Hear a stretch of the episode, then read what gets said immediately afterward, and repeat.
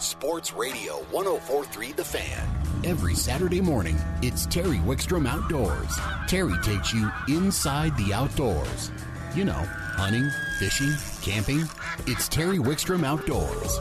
Now, celebrating 20 years of bringing the outdoors to Colorado radio, here's Terry Wickstrom. All right, we're back and we're going right to the phones because I want to spend as much time with this gentleman as we can. You know, um, we're going to talk more fishing, and joining us from Tightline Outdoors is Matt Ensley. Good morning, Matt. Good morning, Terry. How are you today? You know, I'm doing great, and I, I think I find myself, and I bet you're as guilty of this as me. Almost every season of the year, I say this is one of my favorite seasons of the year to fish because there's something different, unique. The opportunity changes, but you know, it's never more true than going into the fall. Not only is the fishing going to get fantastic, it just gets better and better as we get into the fall. But a lot of avid anglers or avid hunters, they put their rods away. A lot of casual fishermen are watching the in school. They've got other activities. You get a lot less crowded on the lakes, and you get really good fishing. Is that what you're seeing? You're absolutely correct. It's one of the benefits of living in Colorado. We have seasonal changes, and each one is a spectacular time to go fishing. One of my favorites is fall, and that fall bite up in the mountain lakes in South Park specifically has already begun. So tell us what's going on. Take us a few, uh, through a few of the bites you've got going on. And for people that uh, do want to get out fishing tomorrow, maybe they're not Broncos fans, or we're supposed to have fantastic weather during the next week. Um, if they can get out during the week, where, was, where are some of the places you're seeing fish and how would you approach it? Well, the fall bite in the mountains uh, in South Park, 11 Mile, Spinney, Tarryall, Antero is on fire right now. We had a trip up there Sunday at Antero. We got caught 200 trout. It's literally almost every cast. It's it's fun. Uh, the patterns up there right now are tossing uh, uh, TDs, I call them Tasmanian devils, jerk baits, uh, Kastmasters, any kind of spoon. Uh, the trout are running them down right now. What happens in the fall is the lower light penetration in the water, as well as uh, dropping temperatures, signals a, a shallow bite in all of our lakes, whether it be in the mountains or on the front range. And in the mountains, that bite has already started. Uh, it just transitioned from a summer bite right into fall bite with the numbers increasing. And they'll actually get uh, better as we move into late September and the month of October. Now, speaking of that bite at uh, Antero and, and Spinney and those lakes, uh, you're you're guiding on those lakes, so you people can book a trip with you. They can take their own boats, but I assume since those fish are coming shallow like they do this time of the year, that the person that doesn't have a boat, this is a great opportunity to get out and catch some of these fish from shore. Yeah. So what happens in the fall is, uh, the, as I said, the lower light uh, penetration and the dropping temperatures signal the fish to move shallow. The, the uh, grass beds that have grown up over the summer months are still there. They're starting to die back and expose the young of the year bait that's hatched. It might be perch uh, fry, it could be in our metro lakes shad uh, populations, or just minnows of some kind. They've all been shallow all summer long, long, buried in those grass beds. But as that changes, those fish, the predator fish, move shallow, whether it be pike or trout, and they feed on those new exposed uh, uh, species that have been hiding in, in the, those grass beds. And that's a, a great time to fish shallow from the bank or from a boat. Now, you see this transition going on in the mountains and the trout, and it's going on in the rivers too, especially rivers with brown trout, because those brown are getting, and lakes too, are getting ready to spawn. And you're talking about a combination of fish are getting shallow just to feed, but we also on those mountain lakes are, I'm sure, are seeing the brown trout start to get very aggressive we, we're catching brown trout. Most of it is either cuttbows or rainbows, but you'll catch uh, eight or ten of those, and then all of a sudden you have a brown on, and you can tell the difference. They pull like a freight train. Oh, it's just awesome. Now, if I don't want to drive in the mountains or I'm trout is not my gig, where if you don't fish trout in Colorado, you're just missing out on so much great action. But some people prefer the walleyes, the bass, some of that. Now, those are going to go into a fall transition, and some lakes they already have started. I've heard a few uh, rumors about that. What are you seeing for some of the lower elevation lakes? Right. So uh, the walleye bite is still pretty much in a uh, summer pattern. Your traditional uh, techniques are still working in most of our walleye lakes, blade baits, jigging Raps, uh, bottom bouncers with a night crawler. Uh, if the bite's really tough, sometimes it can be tough days when you're out there.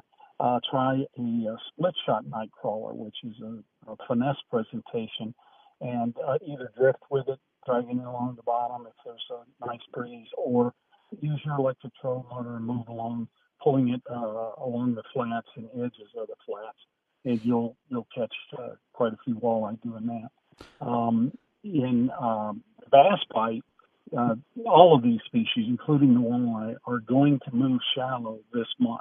It's going to happen as soon as the evening temperatures start to drop. Uh, as I said, that light penetration and dropping temperature will signal a move shallow to where those remnant grass beds are, and to feed on those uh, those bait that are that have been hiding there. So for bass, you want to try moving baits right away because they're going to be chasing that fry around. And I, you know, some specifics on moving baits. Chatter baits are an excellent choice at that time. You can fish them right on the bank or pull them out. Continue to throw buzz baits. Throw them right on the bank right now. Uh, those bass are moving up shallow. Uh, spinner baits also work. And of course, plastic baits allow you to fish them from shallow to deep jigs and things like that. Now, do you find, and let's talk first largemouth and then smallmouth, and a lot of our lakes now the the walleyes are really going to start to follow these shad as they school up. They're going to come shallow, then they're going to end up going deeper. The bass, the largemouth especially, seem to react a little bit different. I don't think they spend quite as they eat the shad, but I don't think they spend as much time chasing them in open water. Are you going to see these bass stay shallow for longer than maybe the walleyes and opportunistically as long as there's cover? And right now you're using kind of a power fishing technique to cover water. Will you have to change that as the water cools? Uh, not really. Those ba- largemouth specifically, uh, last year I was catching them shallow right up till they closed the lakes at the end of October and into, into November. Um, so largemouth will stay shallow. Now, the smallmouths will be a little bit deeper than that. They tend to go deeper, look for rock structure, and fish uh, the rock structure in anywhere from five to ten feet of water. Uh, but largemouth do tend to stay up shallow as long as that bait stays there. The key is when the bait moves. And it takes a pretty strong front to move that bait from shallow water to deeper water. Yeah, and it depends on the lake too. I know you fish a number of front range lakes. Are you finding that some of the lakes are in a different place? Like Aurora tends to be a little colder, uh, Quincy's smaller, Pueblo's a bigger lake. Are we in different stages on those different lakes? Absolutely. The larger the body of water, the longer it takes that body of water to begin to move into the fall bite. So Aurora will be the last one to transition because it's so deep, it has 100 foot of water out in front of the dam. Uh, lakes like Quincy Reservoir, the smaller ponds, they're going to transition any day if they haven't already begun that transition. There are tons of fry in those small ponds. You can see them on the surface, you can see them in the water in one to two foot of water trust me, those bass are moving up there and feeding on them during low light periods. Now, another difference between Aurora and, say, Cherry Creek, Chatfield, Pueblo is Cherry Creek, Chatfield, and Pueblo, the forage is pretty much shad based. We had some shad die off, but it looks like those shad have really come back strong this year. Lots of feed in the lake. Aurora is different. You don't have that pelagic shad base. Now, you have some shiners. I don't know if they have the pelagic golden shiners or if they're just spot tails, but perch are also a major prey there. Um, what are you seeing the difference in how you would approach those type of lakes in Aurora? Right. So the the the bite right now at Aurora is still it's one of the lakes that's still in the summertime pattern. Thirty feet is where the walleye are coming from, um, and largemouth and smallmouth are pretty pretty deep in that lake still right now. But by the end of September, that's going to change, and those fish will move up on points. At Aurora, you're looking to fish points and flats that shallow up um, and you'll find them in that five to 15 feet of water early and late in the day by the end of this month. But we're still a little early on uh, that bite. They're in 30 feet of water. You want to fish edges and breaks off the points and off the flats in 30 to 35 feet of water right now. And then, of course, in Cherry Creek and Chatfield, um, you're still seeing more of a the bait is still moving up, starting to move shallow, and we probably won't see that bait in those lakes move deep and school deep where it's more of a spoon bite. Probably tell. What do you think? Uh, into October sometime. Correct, mid October. By the end of October, Halloween, we're having snow and fronts coming through, and that signals pretty much the end of uh, the shallow bite at some of the shallower lakes like Cherry Creek. I will say this about Cherry Creek: the walleye have stayed uh, fairly shallow all summer long, so they're still in that anywhere from five feet of water to 15 feet of water right now, and that won't change until late October. All right, last question for you here. If you're headed out and you could only go, give me one cold water, and I think that's probably going to be Antero, but I'll leave that to you, and one warm water bite.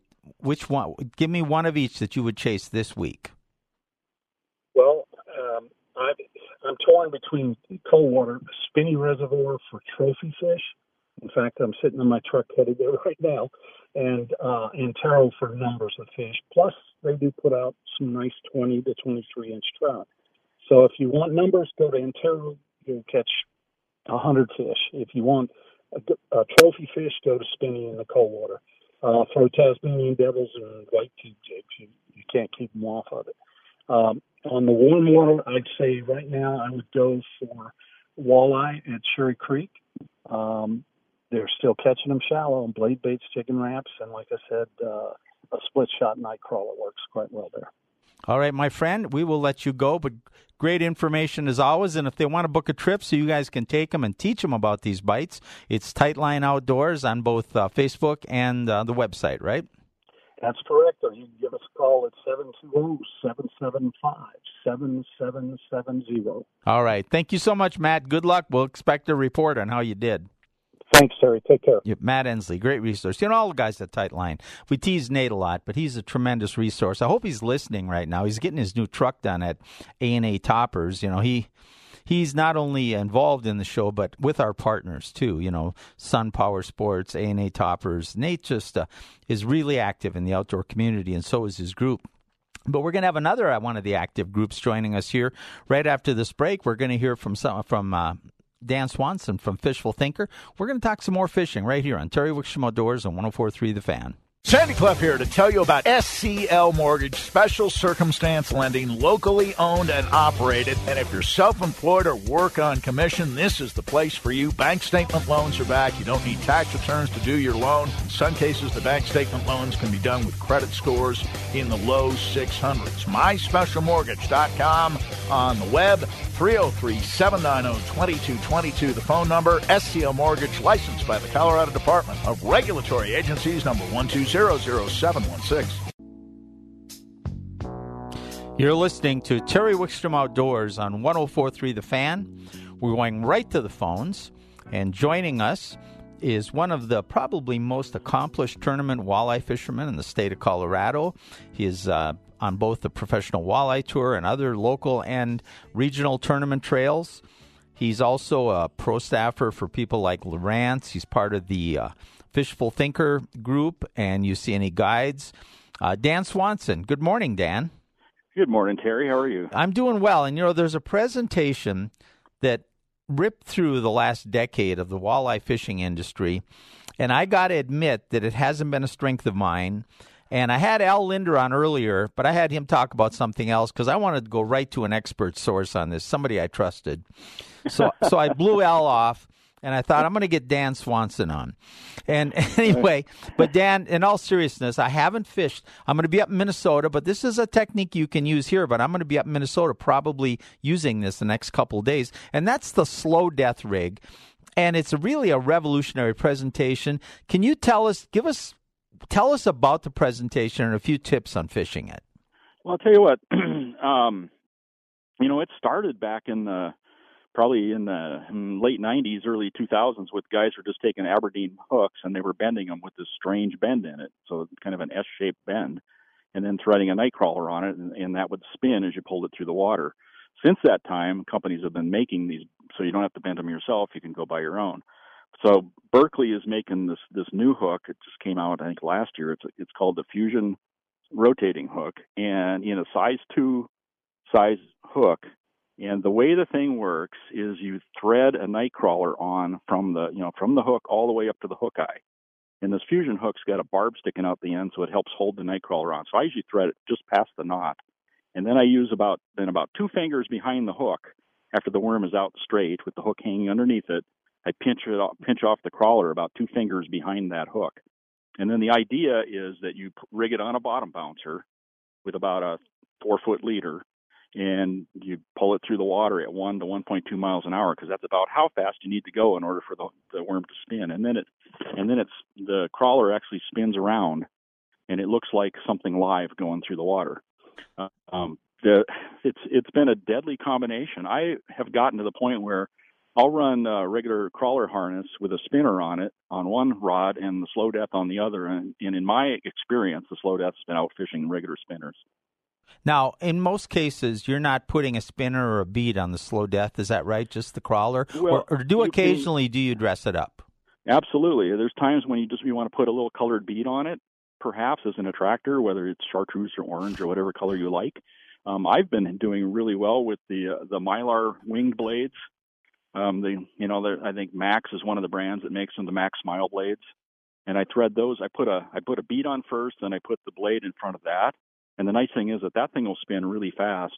And there's some days when they want the they want that blade, and some days they don't care. Because I've been fishing Carter Lake lately, and I haven't even bothered with the blade. I've been catching lots and lots of walleyes on this rig without without having to put any blades on it.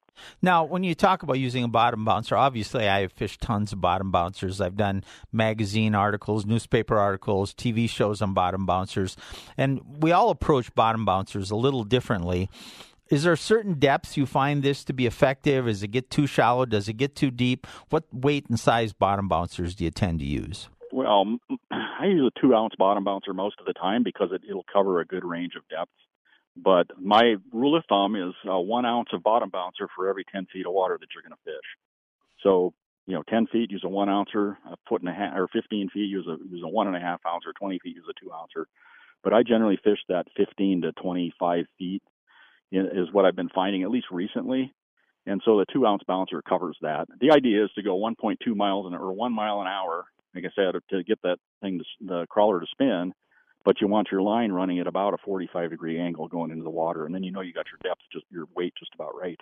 No, I agree with you 100. percent I, you know, I fish two ounce bottom bouncers with spinners probably 90% of the time, no matter what depth, because I, I can keep track of it easily. It doesn't right. flare out behind me, yet it keeps it down in a little deeper water and running those speeds. Now, a spinner might put a little more drag, I don't know, but you're, you're running it, you're running it pretty slow. Do you, do you find that you, if you get too shallow when with that uh, is it too close to the boat? Does it have to be deep enough so that you the fish aren't spooked by the boat? Well, I think yeah, I think it depends a lot on water clarity. So if you got really clear water, you need to, you need a lighter weight to get away from the boat because you will spook fish if if they can see the boat. Um, generally, our water is dirty enough that 15 feet of water is plenty plenty depth to be able to running underneath the boat. Okay. Now, what are some of the lakes you've had real success? You know, you mentioned Carter. Carter's a little different lake. It doesn't have some of the pelagic forage some of our other lakes do. Horsetooth's a whole nother animal, and Boyd, I know you fish all of those. Do you use this approach on all three of those lakes? I do. And one of, and one of the things that I've found is that with Carter, I think those fish are hungry and I think they're feeding on crayfish and bloodworms and stuff like that. So so they're pretty easy to catch with just a plain hook. Um, on on horse tooth, I actually do better with the with a black mylar blade on it. In, in the 15 to 25 foot range is generally where I've been catching them, and they seem to want that that or they but they don't I don't seem to do as well with uh, just a regular spinner. And then Boyd Lake, uh, the slow death's been working well there, and I generally run blades on that one as well. So it's just you know you just got to play around and let the fish try different presentations, and then figure out which one works, and then change everything up to do that. Last question What's the biggest mistake people make when they're running the slow death rig? Setting the hook too soon. Well, I know, think that's with you, bottom you bouncers. I, yeah. Yeah, you and I have talked about this with, uh, you know, in our seminars in the past that you're going to catch more fish with the, the rod sitting in the rod holder than in your hand. Yeah, people when they set the hook, I used to give a tip. I said, watch, because you know, as a guide, you can see your friend's rod tip even better than you feel your own. And I right. used to tell them, if you want to win some beers, watch your partner's rod tip. As soon as it wiggles, I'd say, "You got one," and they'd set the hook and pull it out of their mouth. So yeah, yep. that, that's yep. really good. Last thing, we got about thirty seconds here. Oh, we got about a minute.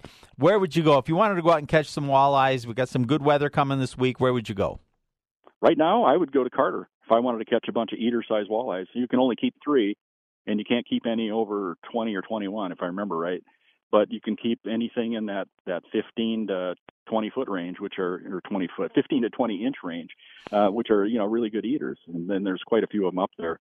Boyd Lake's been a little slow right now. They're starting to get a few on guys that are pulling uh, lead core and flicker shads. They're doing all right on those. Horsetooth is just you know it's been tough all year, but uh, I'm getting a few on jigging spoons. So I think as the water cools, I think Horsetooth is going to pick up as well as all of them will on jigging spoons and blades and and glide baits. Yeah, I, I couldn't agree with you more. Dan, we got to run, but great information. I'm now maybe I can successfully fish the slow death rig now. And uh, I'll head up to Minnesota and give it a try. But thank you so much for joining us. If they want to book trips with you guys, fishfulthinker.com. Yep, that's the best way to reach us. All right. Thanks, Dan. Have a good rest of the day. Thank you, Terry. Bye. You bet. Dan Swanson, always a tremendous resource. Great angler. Um, just always uh, those guys that all you know, all the guys that contribute to this show are tremendous, tremendous anglers. We'll take a time out. When we come back, we'll change things up. We'll take you out to Colorado Clays on Terry Wickstrom Outdoors on 104.3 The Fan.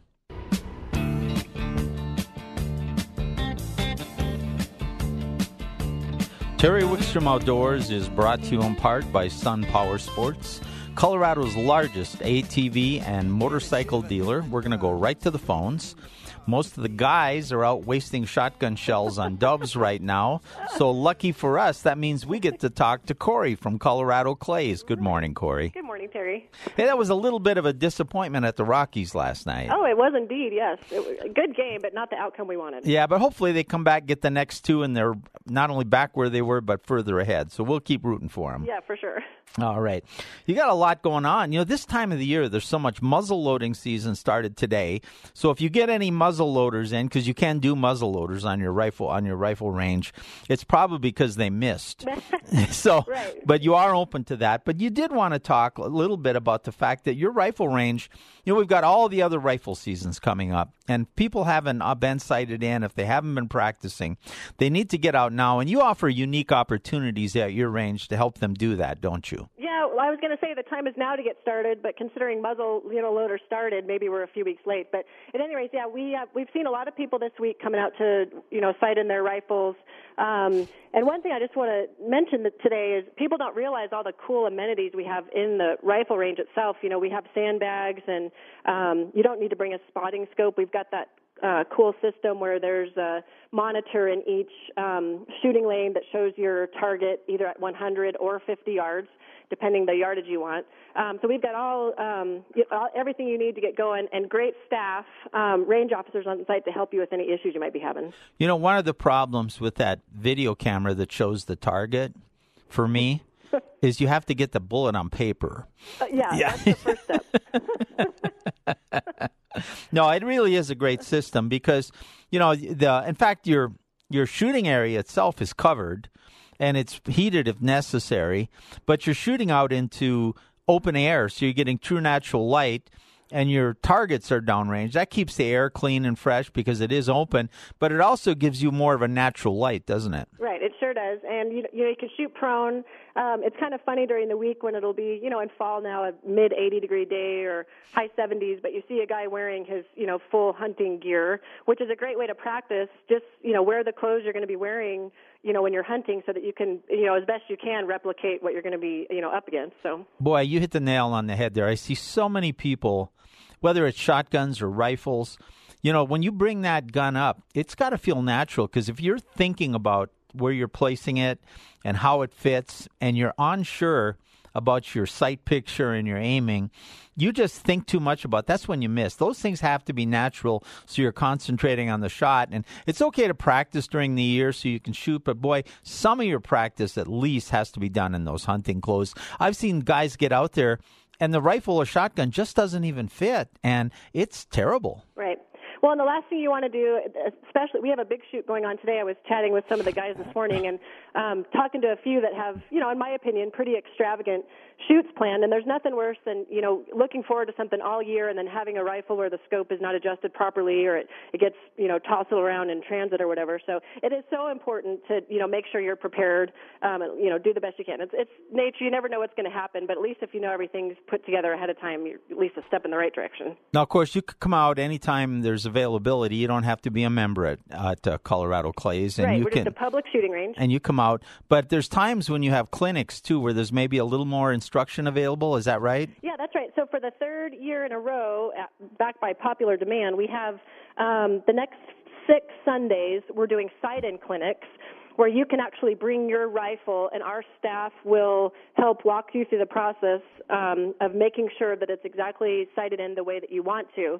Um, space is limited. Last year we sold out nearly every session. So those start um, September 15th.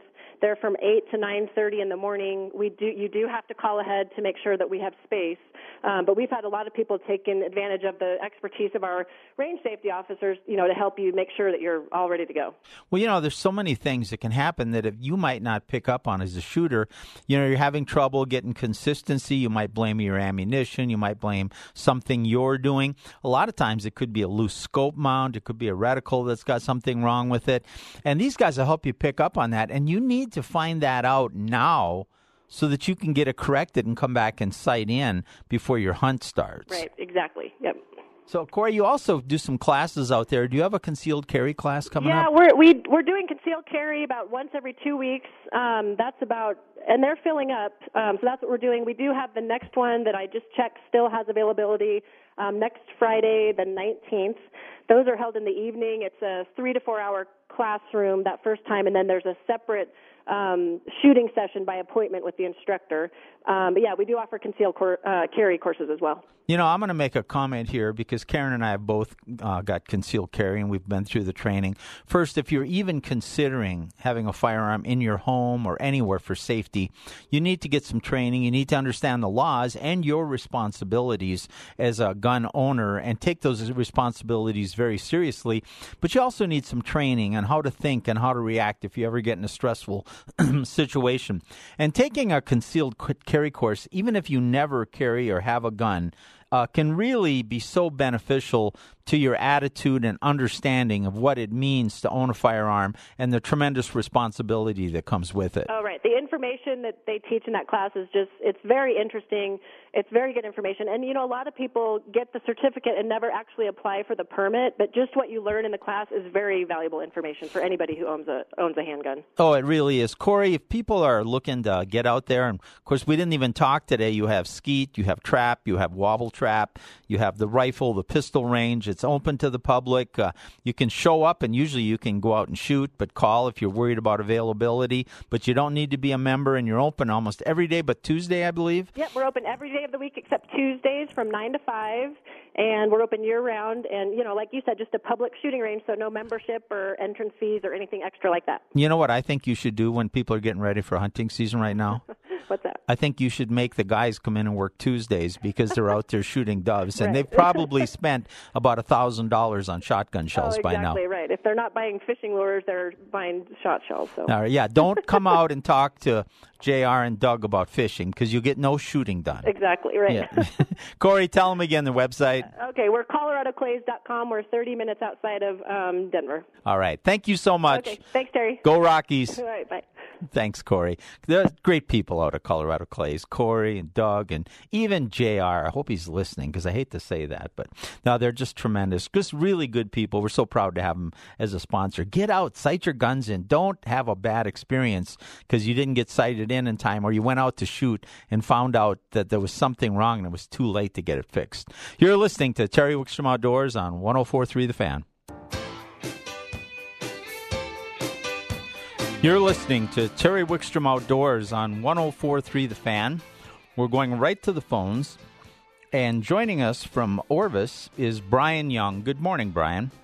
Good morning, Terry. Thanks a ton for having us on. You bet. Well, you know, I got a press release, and uh, I know you've been a listener of the show for a long time, Brian, and you know how adamant I am and how almost evangelistic I am about getting youth into the outdoors in one way or another. And I found out Orvis had partnered with one of the local chapters of Trout Unlimited to provide uh, scholarship money to get kids to attend a fly fishing camp put on by the Cutthroat Trout chapter of TU here in Colorado. And I said, you know what? I want to get this out, tell people how they can participate because it just sounds like a tremendous program. And for you guys at Orvis, really stepping up. Tell us about the program, Brian. Thanks, Terry. Uh, yeah, I, I got a little bit of a unique angle on the program, and then I'm the fishing manager down at the Park Meadows store for Orvis, and then I'm also the vice president of the Cutthroat chapter, so I'm kind of hopefully qualified to talk about it. But uh, it's actually a new Orvis program that they're doing nationally, and they started in September, and we're really excited about it. It's called the Orvis Give Back Days, and so what they're trying to do is really focus funding down to local conservation efforts. And within this market, the way it's going to work, there's two ways. One is Orvis is actually donating a flat amount of 2,000 bucks to the Cutthroat chapter, and then the other way is we've actually got a kind of an effortless donation program that's actually going on at both Denver stores uh, through September 27th. And if you want to stop by the Orvis Park Meadow store or the Orvis Cherry Creek store, if you're willing to donate 10 bucks to the Cutthroat chapter, um, and you can rate do that through the register very easily, I will give you a $10 savings card that you can use that day. I mean, it's a, it's a kind of a, an easiest way to make a donation ever, and it really doesn't cost you anything. And then uh, the exciting thing that you were kind of talking about and alluding to, Terry, is that uh, what the Cutthroat chapter is using this money for is to fund at least four scholarships for at-need kids to the Colorado Trout Unlimited Youth Camp. And this is a fantastic camp that uh, really tries to focus on fostering conservation and fly fishing among young people. Um, I, I, can go a little bit more into detail on the youth camp. Would you like to hear that? Yes, I would. Please. Okay. The, the youth camp actually they round up 16 kids, and their ages 14 to 18 and they take seven days in June, and they, they don't have the exact date set this year, but it's going to be probably the 9th through the 15th.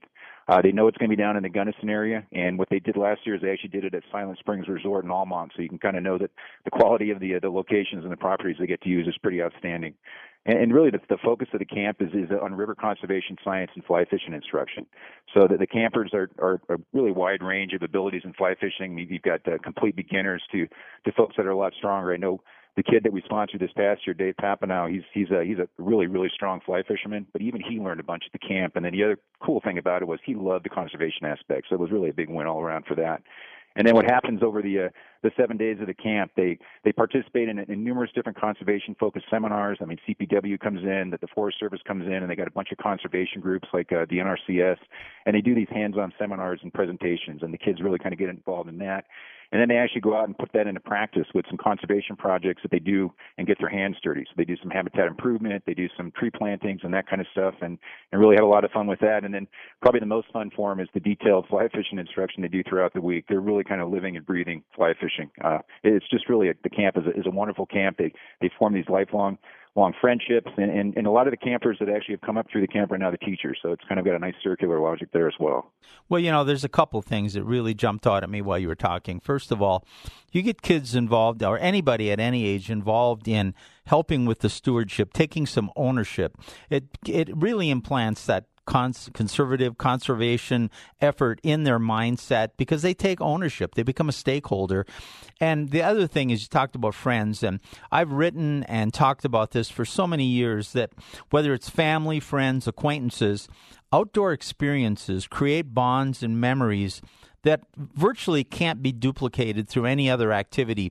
The American Sportsmen's Association did a uh, survey just a few years ago about adults over the age of uh, 40 and they asked, What was your most memorable experience with your family? 52% was an outdoor experience fishing, camping, hunting. The next highest was a sporting event, and was 12%. And it's just unparalleled the bonding that happens when you get away from the trappings of life. We're going to run out of time here, Brian, but one more time, tell people how they can donate to this program. Yeah, the key thing right now is if you can get into the Orvis Park Meadow store, the Cherry Creek store, go ahead and donate ten bucks to the Cutthroat chapter. We'll give you a ten dollars savings card. Make it easy as pie for you to get that program rolling. Any websites they can go check it out at? Yeah, the easiest place to go if you want to check it out is you, you can actually send me an email at brianyoungco at comcast.net, or you can go to the uh, Cutthroat chapter website at uh, cutthroatctu.org. All right, Brian. Hopefully, a lot of people. I mean, virtually it costs you. If you want to give more, you'll take it too, right? Yeah, yeah absolutely. You but you could donate ten dollars, and you get ten dollars back to spend from Orvis Bucks. So you, you really you're giving for free. And, yeah, and, and and they're taking advantage of it. Great, great program, Brian. Thank you so much. Give them the locations of the stores again. Orvis Park Meadows down the south side of town, right outside the Park Meadows Mall, and then you got the Cherry Creek Orvis, which is going to be on Second Street, right across from Cherry Creek Mall. All right, sounds like a great opportunity to help some kids. Thank you, Brian. Thank you, Terry. You bet. That's Brian from Orvis. Just, I love when programs like this come come into play. When the industry steps up to help the affinity groups, and we get kids involved. I mean, there's just there's just no more you can say. I mean, it's just, you know, if we if we help support each one of these individual programs, we get more and more youth involved in the outdoors. And I firmly believe that the more we get youth involved in the outdoors, one, like I said earlier, they become stakeholders. They take conservation personally. You know, the true conservationists in the very beginning, before any of the green movements, were the hunters and fishermen who knew they need to value those resources. We welcome anybody else to come on board and will and help us because, but we want to preserve our resources. The other thing, there's a value system with getting these kids together out in a camp like that or in a setting even for a day that gives them memories, it gives them values, it gives them associations that are very difficult to create in any other situations. Another activity that's going on next week at Pueblo, I want you to, if you can take advantage of this, the fishing has no boundaries is doing their their they normally used to do this out at South Park. They're doing it at Pueblo this year. And they take uh, handicapped kids out fishing for a day. And I'm going to tell you a story. And by the way, if you go to Terry Wickstrom Outdoors on Facebook, you'll see this story. Click on it, you'll get all the information. But I had a young man, he came and said, I went to help with one of these. A young man in a wheelchair. They put him in my boat for the day.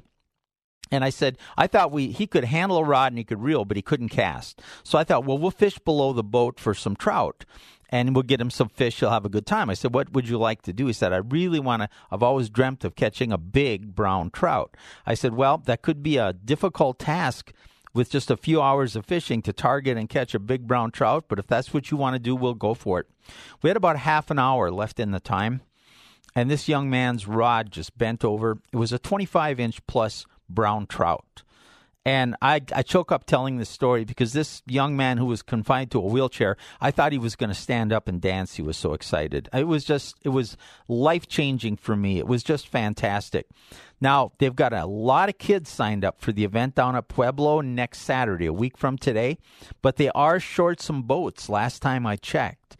So if you've got a boat, I don't care if it's a pontoon boat, if it's a runabout, a fishing boat, whatever it is, I want you to contact them and see if they still need boats. You don't have to be an expert angler to help this event. They've got resources and people that can help you, but they need a few more volunteer boats so that all these kids get to go. This will make an impact on your life when you see the challenges these kids deal with and the joy you can bring to them by just taking them out fishing, it'll be one of the most rewarding outdoor experiences of your life. So if you need more information, just go to my Facebook page, Terry Wickstrom Outdoors on Facebook. There's a Denver Post article about the whole thing with a link there. Speaking of my Facebook page, you really should follow it so you know what's going on in this show. Terry Wickstrom Outdoors is uh, the centerpiece of this show and my column in the Denver Post and our YouTube channel. We put information there. Like if you were uh, like if you liked and followed Terry Wickstrom Outdoors on Facebook, you would you would know that Al Lindner was our first guest for two segments this morning, legendary angler, and you could have listened. By the way, if you missed it, it'll be podcast here shortly today. But you would have known that. You also would have known about the Fishing Has No Boundaries event, and you might have been able to contact them and volunteer already. Or those of you that are handgun enthusiasts, if you were following Terry Wickstrom Outdoor on Facebook, you'd know that STI is doing an event down at the Trigger Time Gun Club right now till 1 o'clock where you can go into Trigger Time, whether you're a member or not, use their state of the art facility to shoot these high quality STI handguns that are just, some of them are thousands of dollars. All you got to do is buy the ammunition. They're going to have over a dozen of those guns there of different models, and you get a chance to go out and shoot those guns. That's on my Facebook page right now, the information. It goes till 1 o'clock today. Also, if you follow Facebook, every week on Facebook, you're going to get a link to my column in the Denver Post. It's the best link to follow to do my articles because they they appear in both the app, in print, and online. And the one version that we link to on my Facebook page always has all the links, and it's a little easier to follow the links.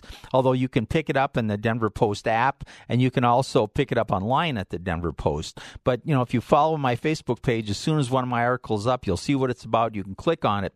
Same time, every time Karen posts a new television show to our YouTube channel. You know, there's over a hundred episodes of the Best of Fishing with Terry Wickstrom on our YouTube channel. Every time a new one is posted up, Karen uh, puts a link to that in our, our Facebook page, Terry Wickstrom Outdoors, and you can follow that. Again, uh, with upcoming events. Like next week, Steve Pennaz is joining us, and we're going to do two segments of tackle talk on some of the new Berkley baits. Steve is the host of uh, Lake Commandos. He's an incredibly accomplished angler, Hall of Famer, and we'll have more information about that on the Facebook page at Terry Wickstrom Outdoors. So follow us at Terry Wickstrom Outdoors on Facebook.